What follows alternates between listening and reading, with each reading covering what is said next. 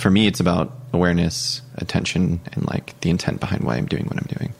And that comes in a lot of different ways. Like for me, it comes from, I don't know, sometimes you'll like go throughout your daily life, wake up, and you're like, oh, I'm just like going through the motions. I'm asleep. I'm asleep. I'm sleepwalking, right? Um, and just like being aware of like, like you were saying, walking out on the porch, having sun beam onto your back and being like, oh, this is really nice. This is really int- intense. But Hello, I'm Craig Constantine. Welcome to the Movers Mindset Podcast, where I interview movement enthusiasts to find out who they are, what they do, and why they do it. This is episode number 79 Bryan Riggins Awareness, Process, and Books. In this episode, Bryan Riggins discusses his motivation, goals, and process of training descents, and his experiences in relationship with fear. He shares how it relates to his love of coaching children and the challenges he personally works on. Bryan unpacks his reasons for training parkour before delving into the many books that have influenced him and what is on his reading list today. Hello, I'm Craig Constantine. hi, and I'm Bryan Riggins. Bryan Riggins lives and breathes parkour. Largely self taught, he began training in 2008 and has become a coach at both Parkour Visions and Kong Academy and an athlete with Atlas Parkour. Bryan shares his passion for parkour through his coaching as well as his videos and photography. Welcome, Bryan. Thanks. Hi. I don't really consider myself a parkour athlete. I mean, technically, I do parkour, therefore, that makes me an athlete, but I don't come at my training, and I do consider myself someone who trains intentionally, but I don't come at my training from the mindset of an athlete. And I'm fascinated by people who I'm going to say manage to stay so focused that they can continuously push themselves that way. I mean, I push myself in lots of ways, but to me, parkour, for me, parkour is like entirely a restorative practice because I have, I guess, the luxury, maybe from your point of view, the luxury of not having to, you know, like there's physical, I was going to say bars I have to clear in a minute, like as a level of a capability, not as a, but it's like a pun and thing. So I don't have to push myself to those concrete goals. So I'm wondering, as an athlete, how do you find the you know, strength, the, the the motivation to continuously push yourself toward goals? I rely on like a lot on systems. So I will like come up with a concept or an idea of something I want to work on. For example, doing descents, I just like mapped out in a Google Doc. I was like, okay, these are the things that I want to work on. So I created a Google Doc with like all the locations, all the different things I had in mind. And that's kind of like one way that motivates me. So like building a system and then breaking that system down or kind of building out a plan and then piecing or eating at those little pieces of that plan uh, or chipping away. And then sometimes I'm just motivated by an idea or a concept. That's, like That's usually how I start. yeah, it's pretty simple.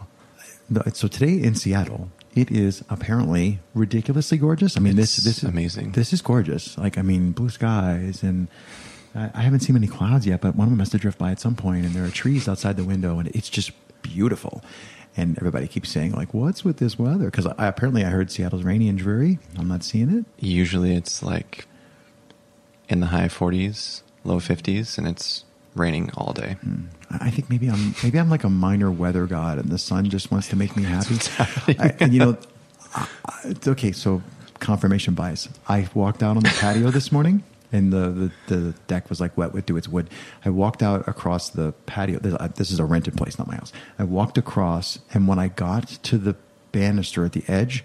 The top of my head got just out of the shadow from the roof, so the sun's coming up on the other side of the building.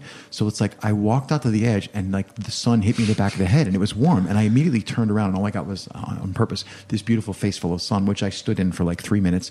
There's a neighbor across the street making bacon. She must have been looking at me like, "Who's the whack job on the third floor?" And I stood there just facing the sun, and now having, and then I eventually came back in because I'm not still standing there.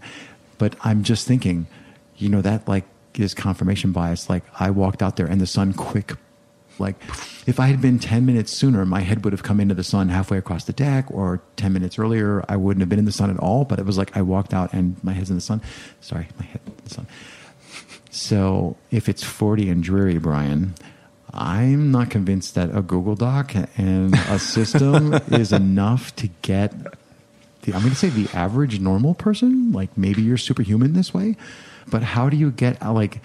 So if you're planning a descent and you've been working on this thing for 15 days, how do you get out the door on day 16? Is it like do you literally have it planned out day by day? And I'm not. It's like the whole thing about don't skip a day, or like how do you keep going at it in the 40 degree dreary? Um, it's a good question.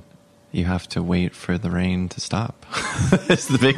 That's the, the short answer. But so there's one descent that's like kind of a few blocks up from here that I trained for like six months straight. I started in November and then finished it in March, roughly the timeline. There's like online. There's a video that I recently posted of the process behind that Is one. that the one with the, the blue things off to the side? And there's like a, oh, like a not park- the circle one. No, Okay. that's that's a different one. That's sorry. that's over in SPU. That's like in Fremont area, kind of like near the old Parkour Visions headquarters. Um, this one's just like right up the road. It's just these like silver rails. It's four stories. Hmm. I do like a drop pre to one, and then that's the final like drone shot. It's in the unfolding video, um, but that one took like yeah four six months to kind of break down. So it was like the initial process of just getting the technique down, and then breaking through the technique and going into doing like double hand drop to feet, single hand drop to one hand, and then doing the full thing from the drop precision. Um, and I broke that down into like four pieces. Yeah, and it was like four, six months. But basically, part of it was battling the rain. Part of it was just getting comfortable with dropping down the side of the building. You know, it's like I kind of just my whole. So the the video itself, the unfolding video, was uh, specifically tailored to all these different descents that I had in mind and building like a map out of them. Um, but the actual that descent itself, there were times where it was just completely raining and I had no ability to do the actual descent. So I had to like go to UW, University of Washington, and just train inside for in the garages for days Hmm. until there was like dry enough weather. And predominantly that one I just kind of did on my own. I didn't do Nobody else nobody training else parallel. training with me, just totally by myself. Yeah. yeah. because that made me think like one of the things I read was you had said that sometimes you train. Um, a lot of people call it in parallel because other people training nearby, but we're doing different things. But you can still get energy from those people. And I, I was going to say, were you training in parallel, but training alone? I'm wondering if maybe the Seattle weather is partly motivating you because you know that like it's raining, it's raining, it's raining. Like here comes the sun. I'm going now, and like you've you've built up some uh, potential like to launch into the training. I, I don't know if you have ever thought about that. Have you ever tried to train the way that you train here? Have you ever tried that for a prolonged period somewhere else, like maybe San Diego? Like would it work when it's always sunny? I think it would work, but it would be a totally different process. I mean, I think still here that that response to my question is totally accurate. Is when it is sunny and when it is the weather's like ideal, it definitely is a catalyst and a motivator to get you to go and do that specific movement that you want to work on or a specific line or what have you. So I went to Texas Winter Jam last year, or I guess this year, so to speak. Oh, it- it well is- put. Yes, Yeah. January. Because you said last year, my brain rewinded and went, "Is that the year that I went?" Like, but no, sorry, I didn't go this year. Yeah, it was this year. But I trained pretty heavily for three days, and it was totally not sustainable. I was like tired and exhausted for Hmm. four days afterwards. So it definitely is part of the weather. Is when it's super super rainy and you have the opportunity to go outside and jump around something or train a specific movement. It's it becomes more of like, okay, I gotta go out there and do it. batteries yeah. full. Yeah. rubber band is completely wound up. Yeah, totally. Um, do you? Um, how, what do you do after you've practiced? And I, I don't mean in terms of physical recovery. I mean, do you do you take time to uh, mentally go over what you've did, what you've done? Do you journal about it? Do you write it down, or do you do like just I, I sopped it up and then I wring the sponge out and I go on? I don't do the latter at all. Okay. I, don't, I don't like that process at all. Um, I so I do meditation. I try to meditate at least three to four days a week for fifteen to twenty minutes, depending on like. I'll just like set a timer, meditate fifteen to twenty minutes. Sometimes I'll do visualization drills. I also float, so I like am in partnership with a float company in town. So once a week I'll go there. And I'll just like if I have a project in mind, I'll detail like take photos of the project, go and float, think about each piece of that process, how I'm going to break it down, the way that I'm going to do it. So I just try to use both the visual of the location mm-hmm. and creating the steps in my mind to be able to overcome those challenges. But yeah, also like I haven't really been practicing descents lately. I haven't been in the mindset or in the headspace to be at height recently. So I've been doing a lot more like mellow on the ground challenges because it requires a lot of like, you know, you have a tank for your energy level and then you have a tank for your mental level, and you can hit capacity at your physical level, and sometimes you haven't even hit that mental piece. And I think descents are kind of the opposite, where it's like high mental, lower physical, because mm-hmm. the process is really repetitive, especially if you just go down on the staircase. If you're uh, eight stories up, the mental process is a lot harder than in the physical, right? it's like the consequences are a lot right. there. But just one drop precision. yeah, just, this one has to be right. Yeah, the eighth one yeah, would just be embarrassing to like screw up after the seven. But yes, I have to say I've been doing parkour for seven years or so, and I thought I had gotten over the visceral the visceral re- reaction to seeing other people doing stuff.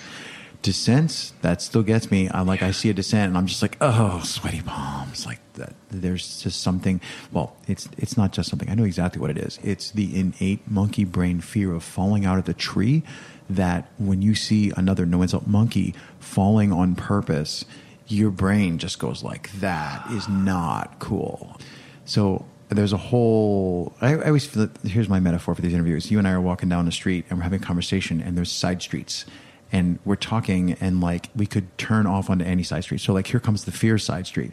And so I'm just wondering if you have any um, takeaways or things that have clicked for you after having exposed yourself to and fear might not be the right word, but like major stress bordering on fear, like the the first of the eight steps down the descent. Uh, you've been at that place of fear and height so many times, not just on descents outdoors. Is there anything you've taken away from that, like that you can point to specifically? Can you be more specific? well played. Um, so, what I'm looking for is if somebody says, like, if I say I QM'd across the Williamsburg Bridge, it was two or three kilometers, I could tell you exactly what I learned from that. And it's not a, this is a story. But if you say, I've done all these descents and I've worked with fear and you've developed tools for dealing with the fear or dealing with the stress, that's one thing. But then to say, I went and did an ayahuasca journey, and here's what I learned about myself from it. So I'm wondering if managing the fear and the stress, I'm thinking that's one thing you've pretty much mastered. But then have you learned? Well, basically, you just made a face like I'm not so sure about that. I'm like I'm pretty sure. I'm I'm nodding, pretty sure about that. But I'm wondering if that has taught you anything about yourself that you can verbalize, that you can um, vocalize, or there's a ton of things. I mean, I think that fear has a place always. I think that if people think that it doesn't exist or that they don't have it, they're lying to themselves. like I still have it, even with the sense that I've done. Like I'll, there's a specific one at UW that's like the spiral staircase. I will go there like maybe every other month and just try it again, just to see if it still stimulates some sort of fear in me. Um, and I was there last week and I was like a little tired, not like super energized wasn't feeling like mentally ready to try it. But I just was like looking at the top. There's like a, this cat drop you can like hang. So the spiral staircase goes up. There's a like flat cement wall, and you can kind of like hang in a cat position, mm-hmm. and then jump sideways and hit your feet, and then drop to a cat, and then do the descent. And I just only felt comfortable doing the like cat drop and just praying the top rail. And I was like not. I felt afraid. I felt totally scared. And I think that like there's a lot of different lessons, especially with fear. I think you can think more about. I think what happens is when people are up at height and they're like analyzing challenge or they're like looking at what they can do and how they can overcome it, the fear that's involved in it, they kind of get lost in all the background noise.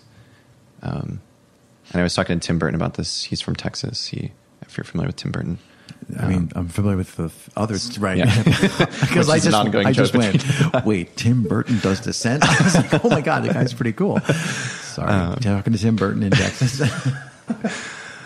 Yeah, we were just talking about like how you can use, you need to kind of like let go of the background noise, especially when you're at height.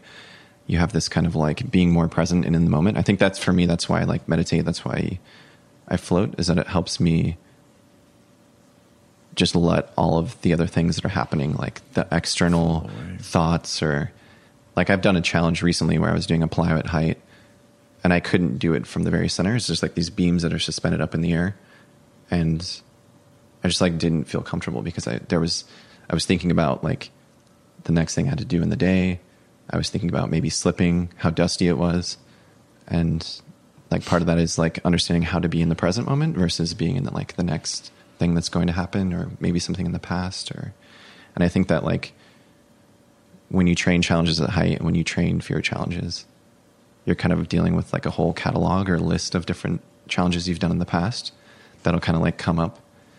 And I think those same type of challenges that you have in your everyday life, where you're like, oh, I, I have this narrative about how I want to do this one thing. And then I have all these other experiences that come up that reinforce that narrative, right? So I think that that's that's like one part of that. But are you able to point to a reason or several reasons about why you keep going after this fear? And and maybe my first question should be: Is that the right way to categorize what you're actually going after here? Because I think I'm going to say that I think I understand why you're doing it, and I my I'm not sitting here quietly going, "You're crazy. You need to stop." That's not what I'm thinking. I'm like, I understand what you're doing, and to me, it, it makes sense. But I'm trying to figure out if we can articulate to people. So if somebody's listening, like my mom, going, "What are you doing? You're going to fall and die." And how do you rationalize that? And th- that's not what I'm thinking, but I believe there'd be a lot of people who would see one of those descent videos and they think that, and clearly they don't obviously don't understand the way that the risk is mitigated, the number, you know, all the work you do and the capability and things like that. And I've talked to Alex Honnold and, and like he talks about there there isn't fear. There like he's like I don't do the climb unless I know that I can do the climb. And the challenge is doing the whole thing strung together. Not oh I hope I can manage to pull this one particular crux part of it. And I'm just wondering like I know that you're aware of the danger, but how what is it that makes you say okay I'm willing to go in that direction over and over and over? And what, like, what, I don't want to say you're chasing something, but what is it that draws you to go and tackle those challenges? That's a lot of different things. Yes. I like, I like this question a lot. So I wouldn't also, I wouldn't call it fear necessarily. Yes. Um, it's not the right word. And I'm part of what I want to know is it, like, how do you uh, visualize or think about what are you actually pursuing? So for me, and this is kind of like across the board for like the way that I train is that I have a concept. I'm interested in trying something. It's more like challenge finding. Mm. It's part of it is about how can I be composed in the moment? Like how composed can I be at that that height? Am I able to do that? Mm. and I really and I think similar to like what you were saying about Alex Honnold is I'm like actually very interested in I don't want to die. no, no one no one really wants to die. I mean, right. obviously there's there's well, the case out there, but like yeah. I think part of it is is taking the time to like understand that I'm capable of doing this, maybe descent or maybe this challenge at height, and and really slowly incrementing it. I think that's like especially when I see newer students or like maybe older practitioners who've been training for a long time and they're like interested in in fear challenges. They'll like have it. They'll be like, okay, I'm going to try this one challenge. And then they like get up at height and then their brain just starts to like yeah it starts to just melt down. How do i know to make the right sound? Yeah because i've like, been there right? Yeah.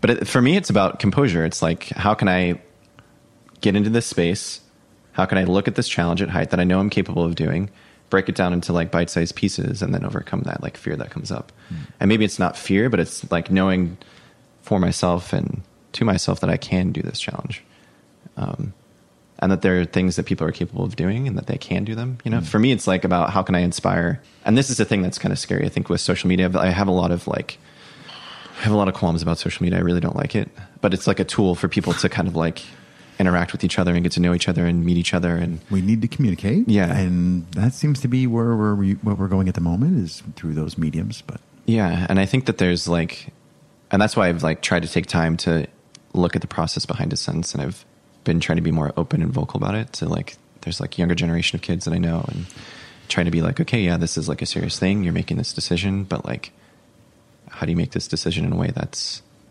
thoughtful and not about this like clickbaity thing mm, or like gaining right, likes right. or, and I do have like issues with people posting those things and not talking about them. Like there was recent, like, I think it was like mid last year, there was a kid who, was trying some descent at height and like a rail broke and yeah, I don't, I, I don't remember where it was. I forget what he was doing. I mean, I've I've heard cases of people who weren't doing descents intentionally, but where thing you know things collapse or fail. And Yeah.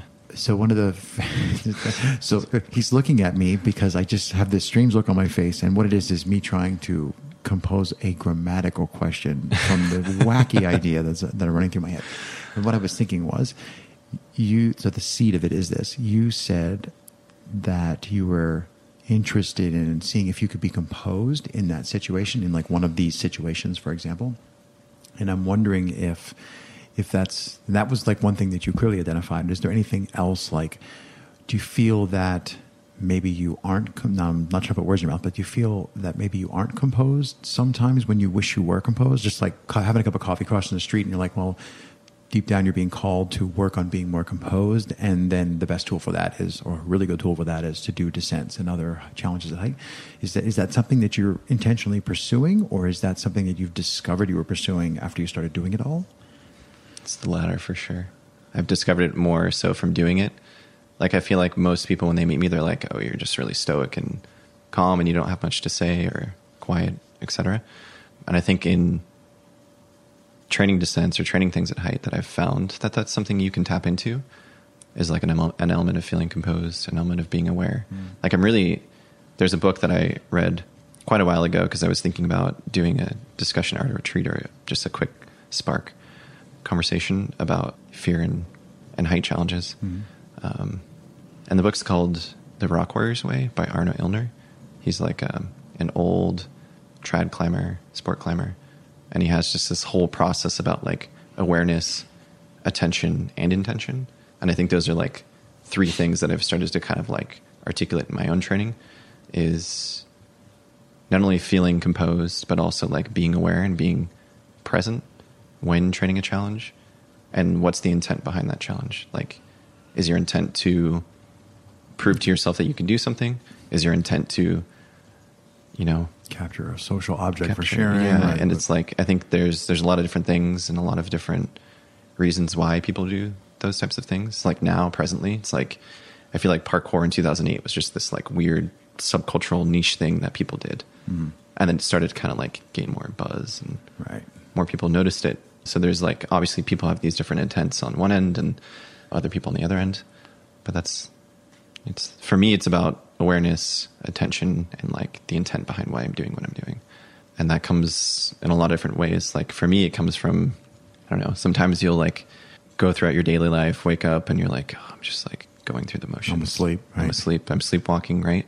And just like being aware of like like you were saying, walking out on the porch, having sun beam onto your back and being like, oh, this is really is Yeah. really inten- intense. But um, I don't know. That's kind of a long-winded. No, I, I would say I don't know. I'd say it's excellent.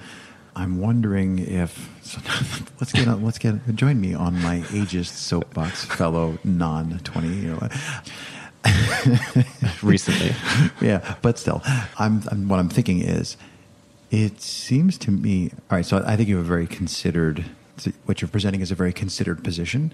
Um, you've obviously put a lot of thought into it, and you've put a lot of work into it, and then a lot more thought into it. You've like gone around um, investigating this, these topics and these ideas on your own.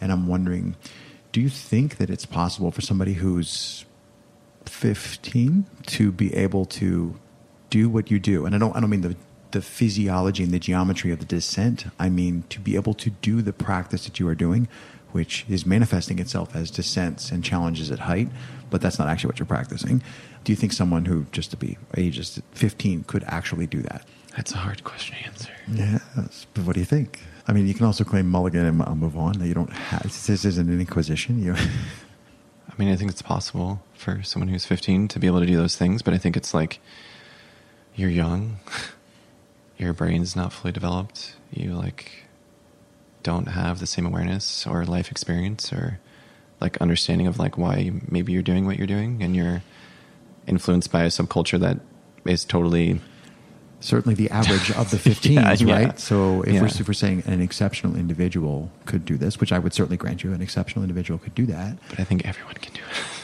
That's the thing. But, uh, everyone well, yeah, can oh, to a oh, degree, right? Okay. Like- if we could fix this, oh well, now if we're going to pipe dream, if we could fix society, everybody who's 15, maybe that's one of the rites of passage that's missing. And now maybe we're not literally everybody who's 15 has to go do the descent off this parking deck or you're out.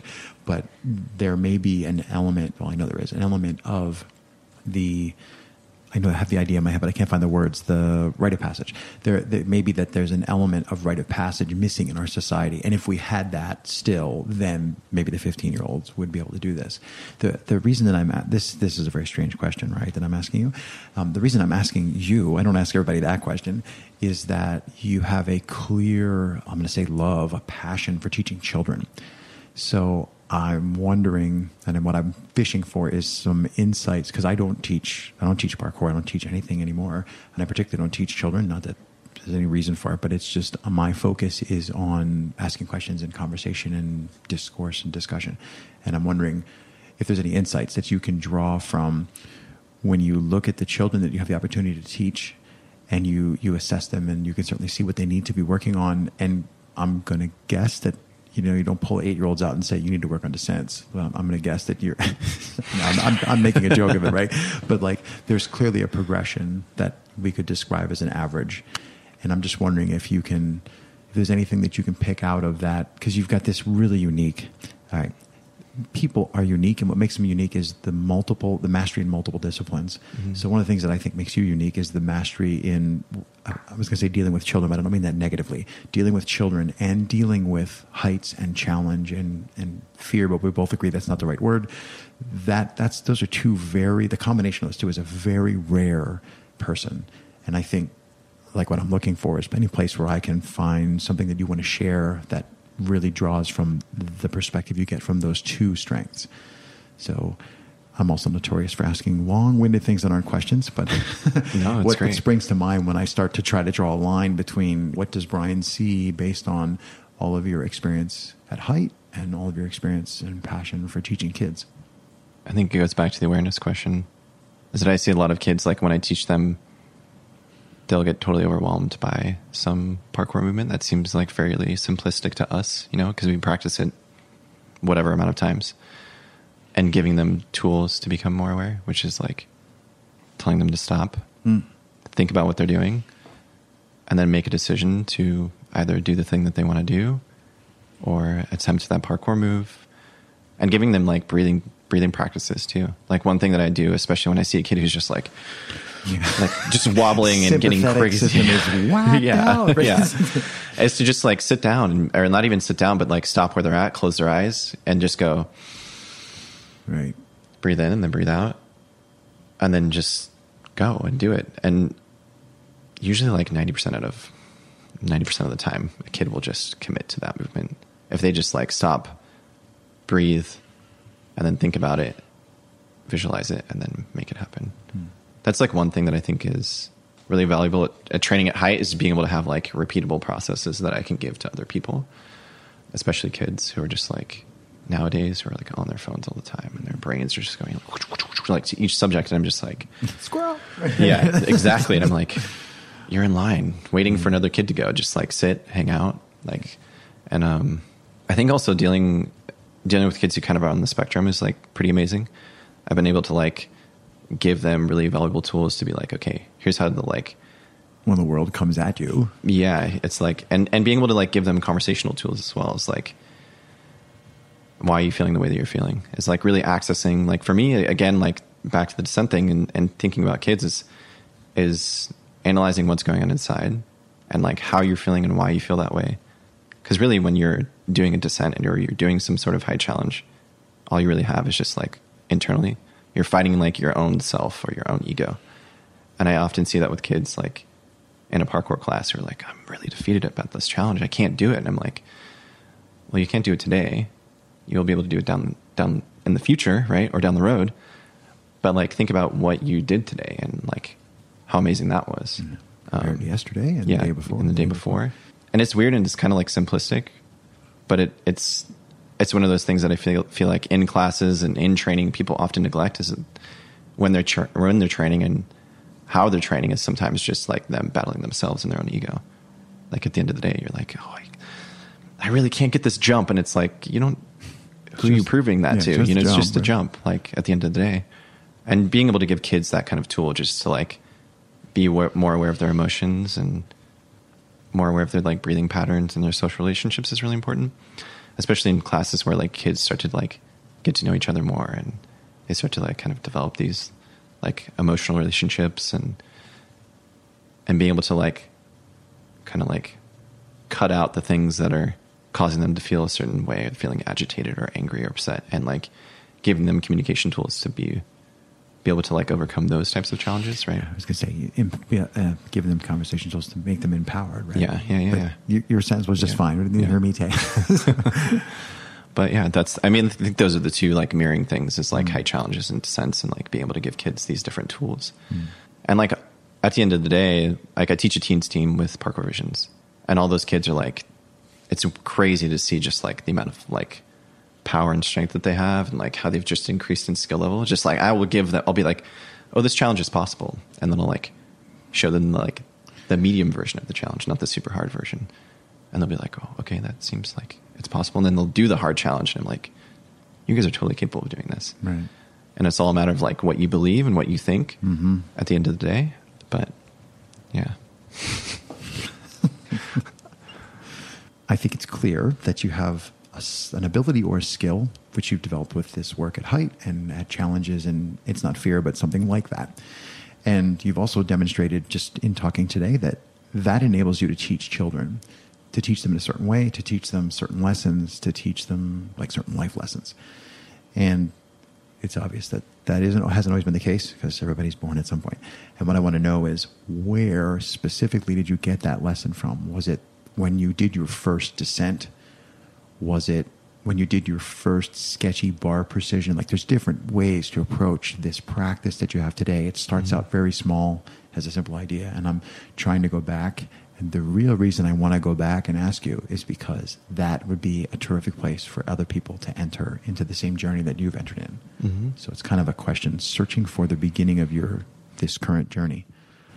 There's like a couple. There's one example that I have in mind. That the old Nickerson Street gym. Uh, it's I was going through the apprentice program with Parkour Vision, so there's like this.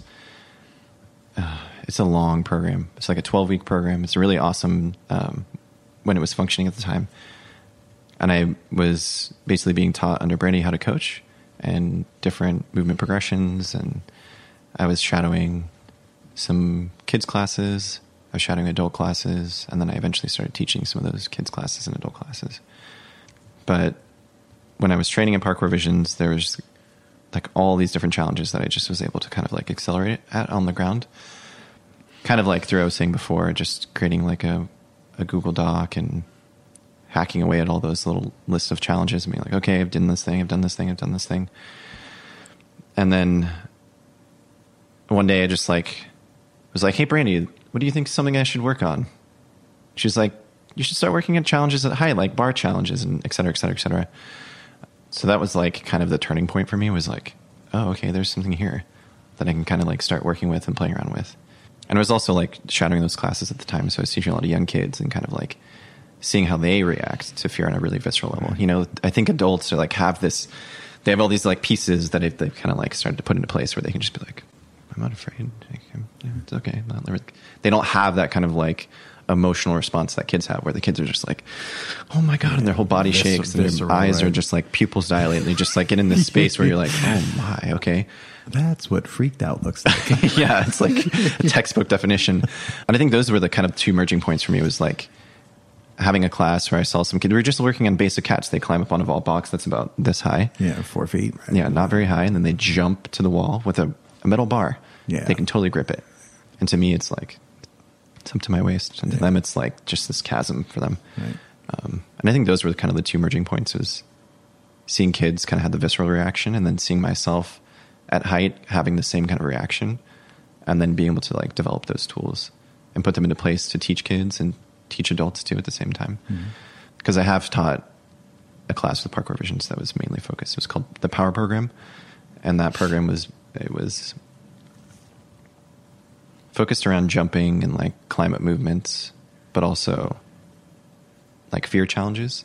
So I had a couple days where I kind of broke down some fear challenges that I had done that I know were like possible or within the realm of possibility. It was Mm. like, you know, six of your feet measured out, Yeah, jump can- on the ground and That works. and but on the other side there's just a big drop. right. Plus this and this and that. Yeah. Can I do that? yeah. Yeah. I think those were like the two turning points is being able to have like teaching kids, going through the apprentice program, Hmm. and kind of just really seeing the value and and relationship you can build with fear challenges and kind of like the self understanding that comes from them. All right, I love to ask people to tell me stories, and most people, when I say, "Is there a story you want to share?" they go, "Dude, give me some context." So I'll just give you some context.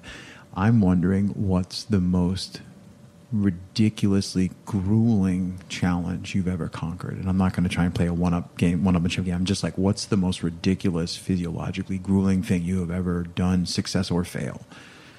I have one success, and then I'll think about a fail because I think it's good to like Yeah. to talk about failure and success. I think that often people have this like illusion that people are some people at different levels are immortal. They have these different powers that no one else has, but just I think is totally inaccurate and false. Like I would agree with you. one challenge that I like overcame that was really difficult. There's this descent that's in Seattle Pacific University. It's like over in Fremont. It's these big blue rails that are like this big around. You can like barely Oh, fit your like around them. 18 inches in diameter, so you have to like a forearm. Yeah, it's it's disgusting, and Let me, But- guess, let me guess, they're dirty and dusty too. yes, they're very like at the very end, my arms were just like caked in blue Wow. paint. But yeah, a, a friend of mine saw the challenge. He was just like on this little like nighttime adventure. He had like gotten kind of buzzed and was walking around and he was like, "Oh, that looks like something Bryan might do." And then he like sent me this like grainy black Night photo, photo. and yeah, I was just like totally. I was like, "What? What is that?" So I just Google mapped it. And mind you, Google Map is amazing for finding challenges. Oh my god! How did we ever do anything before Street View? yeah. And um, I like went and I just kind of like looked at it. I was doing a little bit of recon. And I was like, that looks like it's totally impossible. There's no way that that's doable at Only all. a drunk person would think that I could do that. yeah. And then we had like a Friday jumps. Like I'm sure maybe you're familiar with Friday jumps and the Seattle jumps community. And they, we were like, oh, let's just have a, a session here at Seattle Pacific University. I was like, oh, awesome. Yeah, let's do that. Completely independently of you having looked at it. Yeah, completely independent. And then we were training. There was Labor Day, so it was like totally dead. There was nobody at the campus, and I was like, "Oh, I think that challenge is actually possible." And I like climbed up, did the first level, and I was like, "Oh my god, it's totally it's totally possible." And then just kind of like reverse engineered it in one session and went all the way from the top to the bottom or the bottom to the top. And then um, yeah, it was just gross because you have to like you're basically hanging in cat position on this like 18 inch rail. You have to like kick back, drop, and there's no catch. You just land in a precision against the wall. So you're kind of like squished against the face of the wall. Oh right. And then you have to squat down and bring your arms around it. And since it's so big, every time you grab it, it feels like your arms are starting to just like slip off. Slide right around. Yeah. Yeah, and that was like the scariest one that I've done so far, but a failure challenge. Because it's kind of tricky. Because some of the challenges you're playing with, there's only one failure mode, and you you work very hard that that's not the mode that you ever experience. But Yeah. What's uh, we can make it maybe a little easier to help you find something. What's the longest like durational physicality of thing that you've ever done? Or do you even do that type of like you know, oh, I reverse QM'd up the garage park deck Helix 13, like that kind of crazy stuff, or do you do that type of crazy stuff? I used to do a lot when I first started training, actually. But I have done that. We've done some conditioning sh- conditioning conditioning sessions with the Seattle Jumps community. They do like a Tuesday conditioning session, and we've done some like grueling, gross QM challenges. Like we did an endurance challenge where, like at the university, there's this like I think it's six levels, and we just the challenge was you do this like little climb. There's these little kind of almost like a descent trainer, and you can just climb all the way down the 6 mm-hmm. levels. And then from that, you jog through this hallway, and then you have to like climb through the staircase doing an ascent up, and then you jog to this rail, and you have to balance for like a minute. And we did it. It was like a full hour of just this loop. Circuits. circuits, yeah. And I think we, at the very beginning, everyone had to say the number that they were going to accomplish. And everybody was like, we're going to do, you know, like 10, 15, 20, whatever.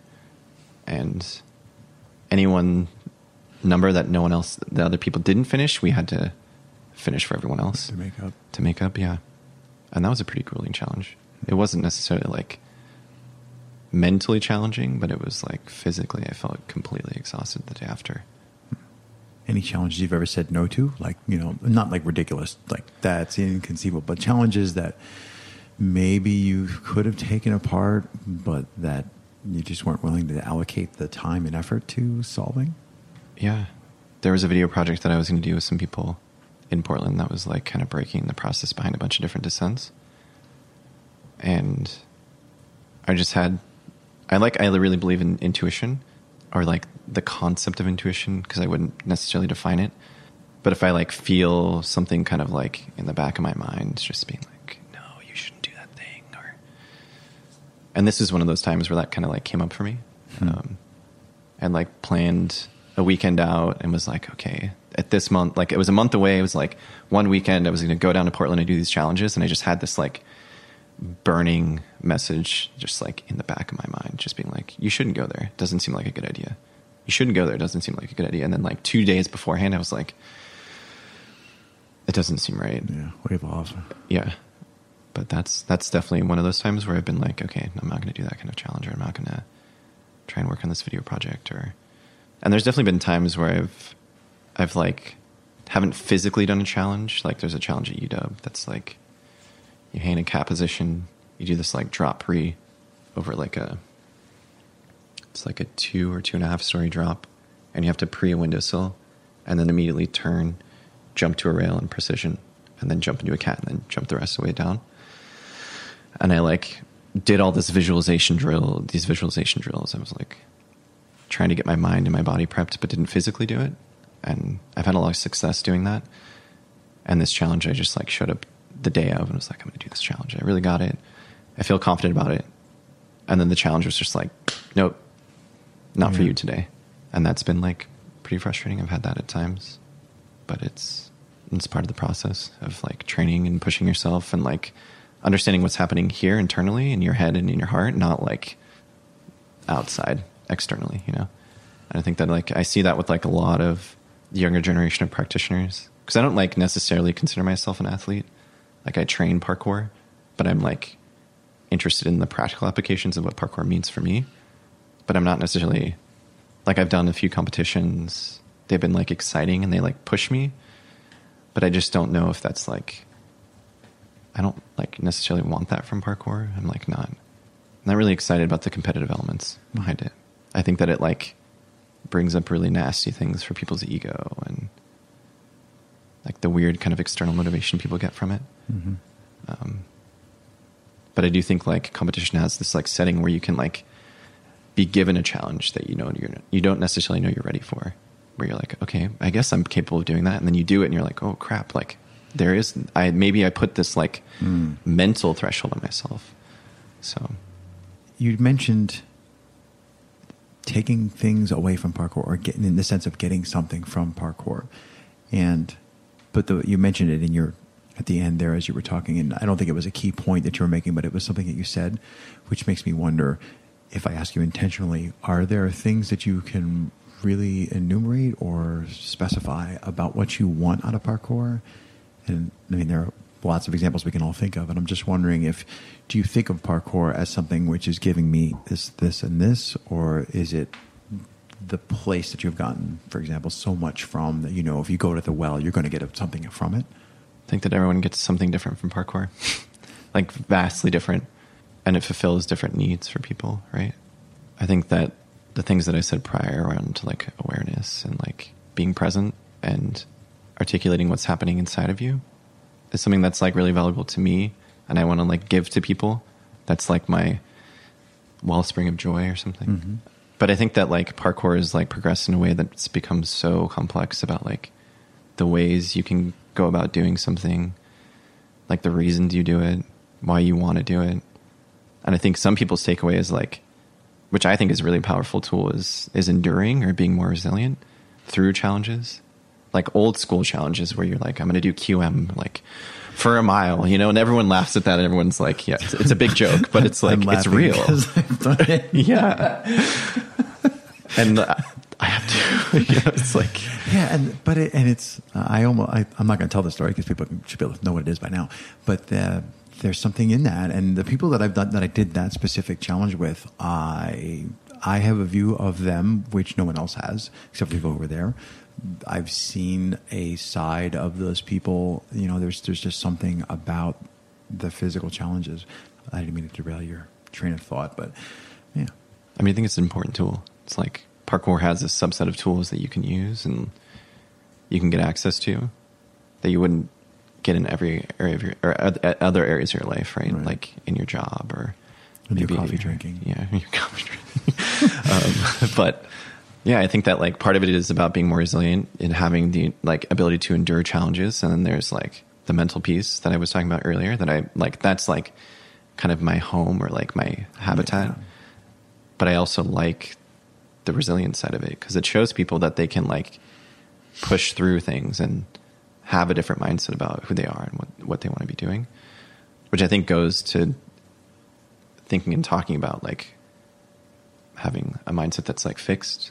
So being in one place and thinking you you have this belief about yourself and right. you are X thing, and then you have the ability to adapt and grow. And I think that's the one thing that's really beautiful about parkour is that it has all these different pieces and key moments where you can kind of identify what's happening and how you can relate to it. And like especially if you're keeping a journal, which is something that like both Brandy and I, who are co-teaching the teens program, really try to give to the students is making sure that they're journaling their training, journaling their process, and like journaling their journey, basically.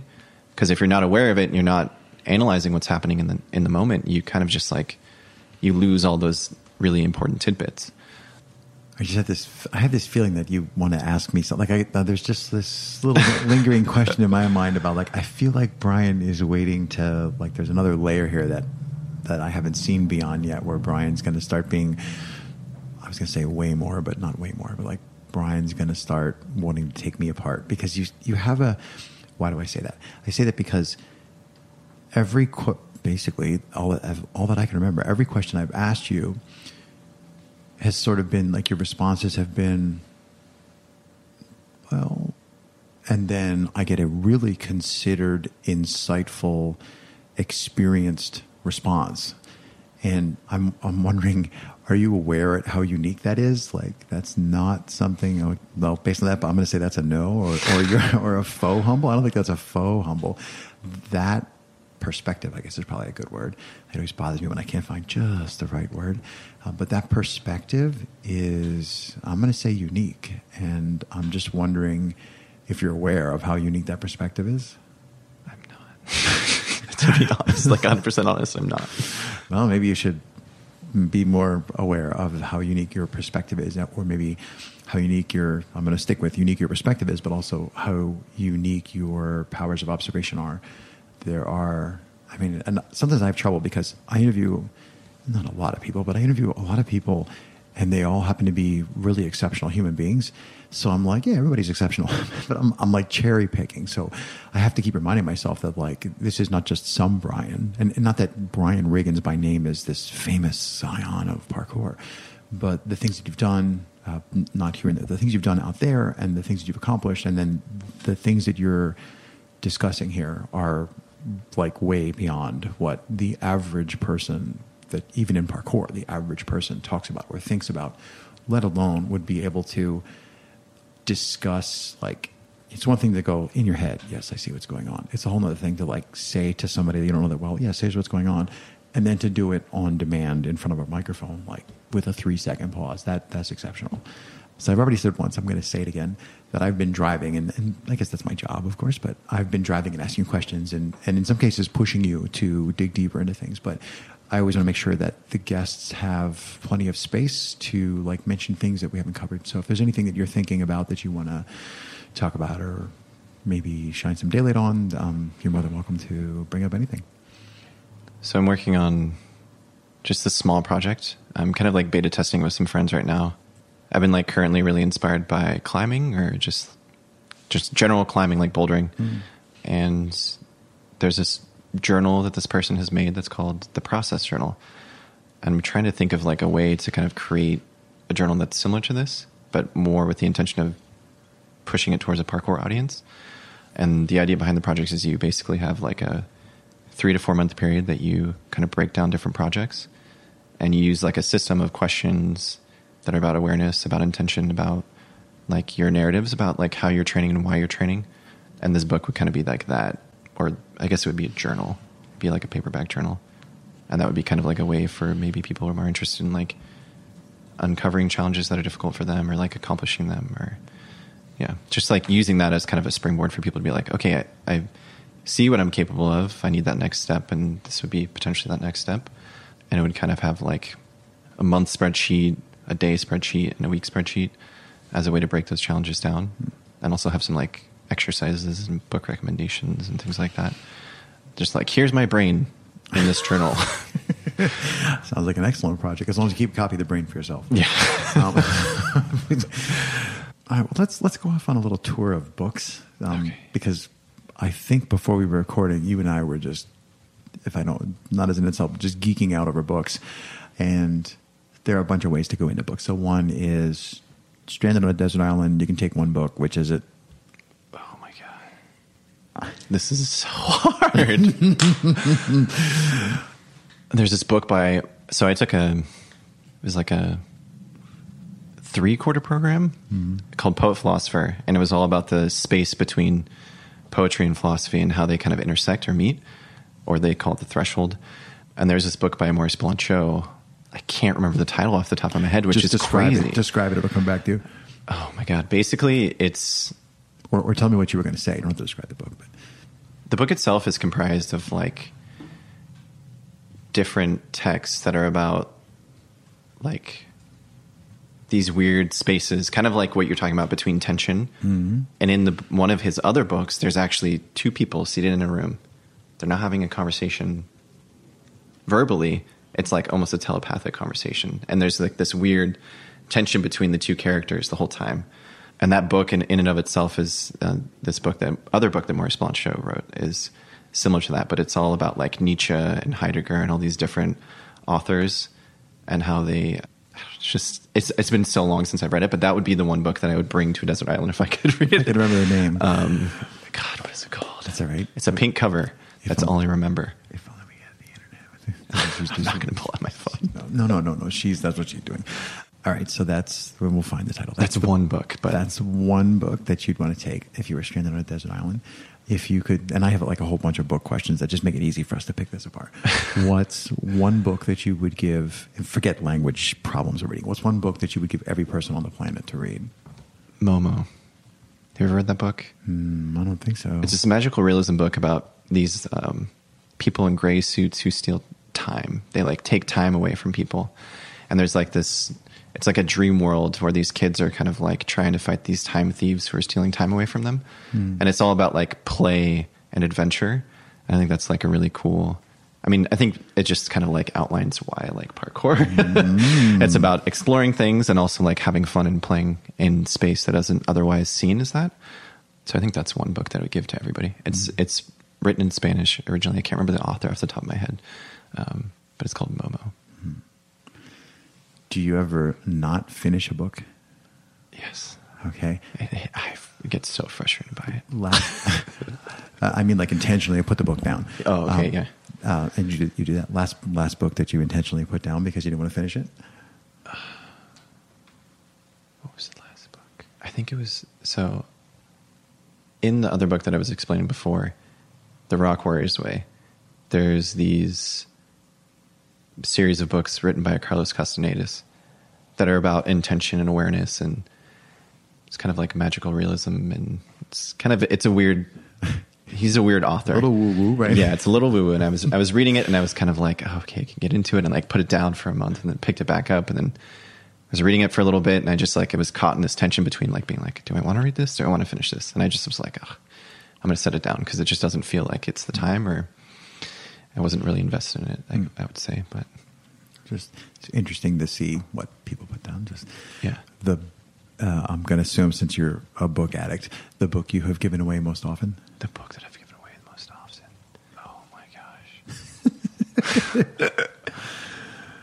the one book that I've given away the most often is I'm, I'm like really into philosophy, and there's this book by Michel Foucault called The History of Sexuality. The first volume is one book that I've given away to a lot of people because it talks about the concept of biopower, which I think is really interesting and is like, yeah, that's the one book that I've given away the most. I'll just point out that you're claiming these are hard, but you've like every single one. You're like a specific book for every answer so far. on This and this and this and that.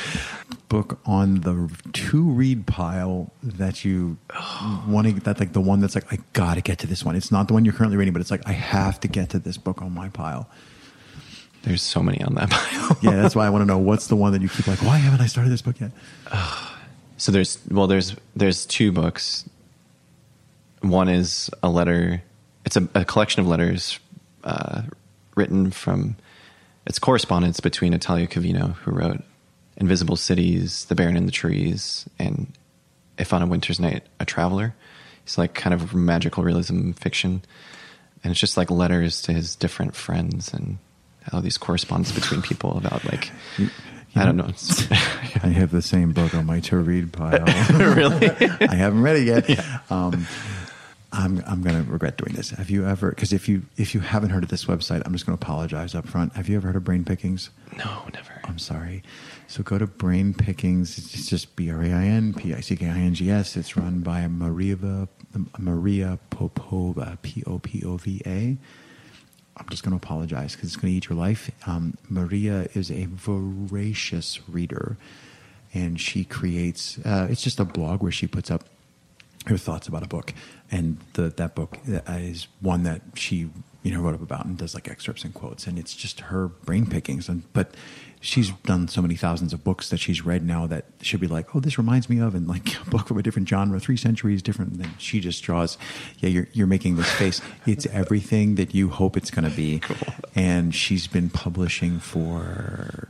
I'm going to say 12 years. She's been publishing like seven, eight, nine, ten posts per week. There are thousands of them. So just take a book you like, search on Brain Pickings. I don't get any money from Brain Pickings. So search on Brain Pickings. And this is not a, like a, what do they call that, a reseller program. Um, but it's a really good place. So if you're uh, just, if you're listening and you're into books, um, Brain Pickings, I can't recommend it highly enough. Um, it's one of the many websites that I actually pay to support. And uh, sometimes I disagree with her like personal philosophies and things, but just her eye for uh, you. You actually remind me of like you have an eye for.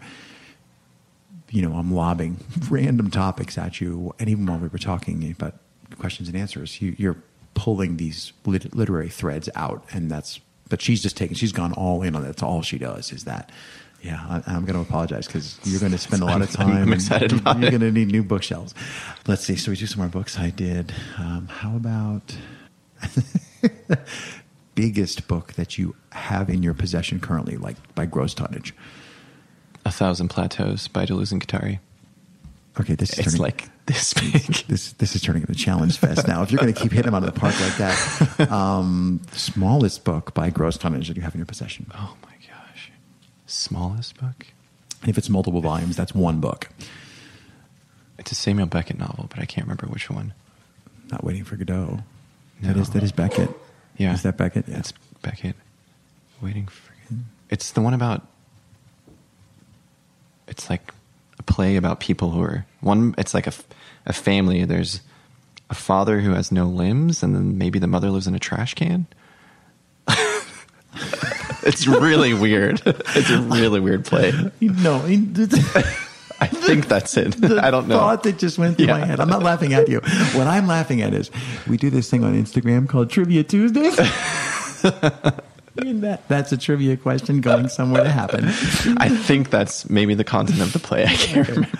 Um, okay, so a Samuel Beckett book. Oh man, I I, I love it. Wow, uh, and I don't that the, the slimmest volume that I think I have might be the Tao of Pooh. Might be one of the smallest books that I have. Endgame is the play. Although I don't think I read that one. It's weird. It's really In case people are wondering, how did he do that? Is the person next to us with a computer looked at the internet and like held their computer out, and he's like, "Yes, that's it." and it is Beckett. Okay, cool.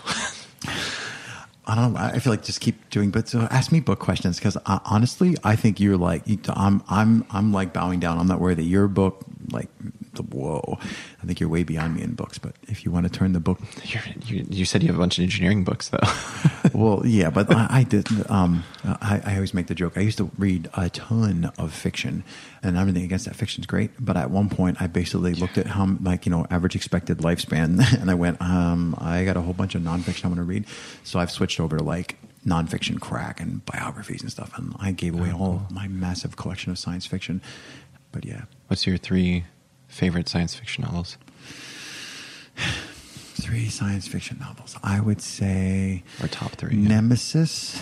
Uh, is that Clark? Oh my God, I can't remember. I think that's Arthur C. Clarke's Nemesis. Oh, it's got to be one of the Rama, one of the Rama series.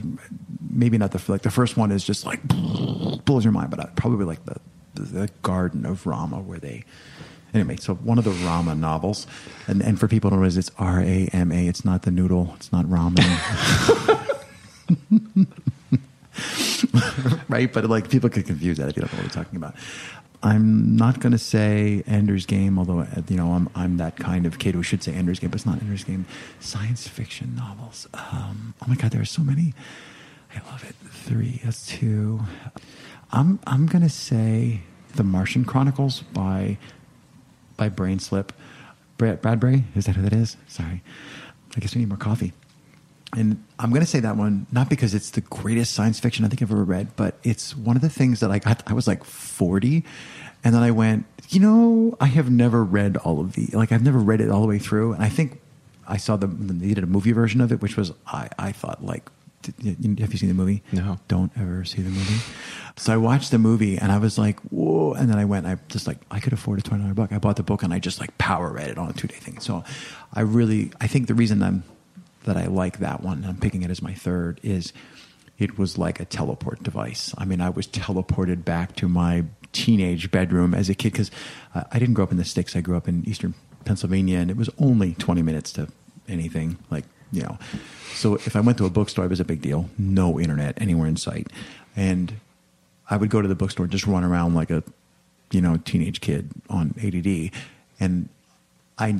I that was like a thing. Like you would just like a book, a thing. Oh, I had a good story about the Gunslinger series. I, I almost had the Gunslinger series for a similar story, but when I read this book, uh, you know, as a full on adult, I was just like totally drawn back to like I could, you know, like the house. The, that's like I'm there again as a kid, and that part of it is the. I was going to say ridiculousness, but I don't mean it derogatory. The ridiculousness of the whole storyline, but how, yeah, how young it made me feel. I guess would be a way to put it. So that that would be my three: Nemesis, one of the Rama, and Martian Chronicles. Um, the story that I was going to tell is, is say, "Hey, Craig, you have a good story about books." so you wanted, I wanted you to say it, but all right. So, uh, a good story about books. I, as a young you know, youngling, which is a Star Wars reference, I went to the bookstore and stumbled over the first of Stephen King's Gunslinger series. Wow. You know, like 1980 something or other, and took the book home. You know, my mom and dad used to like, like oh, buying books, all the books you want, and powered through it, and then like begged, "Can we go back to the bookstore?" And eventually, like weeks later, go back to the bookstore, and I get the next one, and I get the third one, and I get to, I- if I remember correctly, there are six of them. I get to the third one, or like there's eight of them, and I got to the fourth one, and it ends on a cl- like a, cl- a literal cliffhanger with like a train going up the other. And I went back to the bookstore, and I and I like I'm on the bookshelf, and it's like one, two, three, and oh you know where this is going, right? I go to the clerk, and little little Craig, I'm like, "Excuse me, ma'am, where's the rest of?" it? And she looked at me like I was the stupidest human ever walked the face of the earth, and she goes like, "There aren't any more," and I'm like, "But it ends on a cliffhanger," and she's going, "Yeah, but that's all he wrote," you know, like he never at this point he never finished it, and we're not sure if he's ever going to finish it. I'm like lady, that's not funny. Seriously, where's the next volume? so then I waited, it's like, I don't know, it took him like 20 years or something until he finished the series. Uh, So that was another situation where being able to go and get the book was just like, whoa. And then I actually, I actually reread them from the front and read through. And, um, so I was thinking of saying, I think it's the fifth of the Guns, Gunslinger series as one of my favorite science fictions, but because of that story. I have a similar story about Pink Floyd's The Wall. You know the, al- the, the album? Okay, you do know the album. Okay, do know. just checking. Um, when I was when I was a kid, they invented CDs, and a friend of my dad's bought the CDs, and I, I didn't have a CD player. But his this guy was kind enough to record the entire first album of The Wall, both for sides one and two, onto a cassette for me. So I had like a really good sounding cassette because it wasn't off a off a record. So this guy recorded it for me, and then I took it home and played it over and over and over. And for some reason, my dad didn't have The Wall. Imagine my delight when, like, 12 years later, I go off to college and I discover that there is another album. I never heard the third and fourth side of the wall for like 12 years.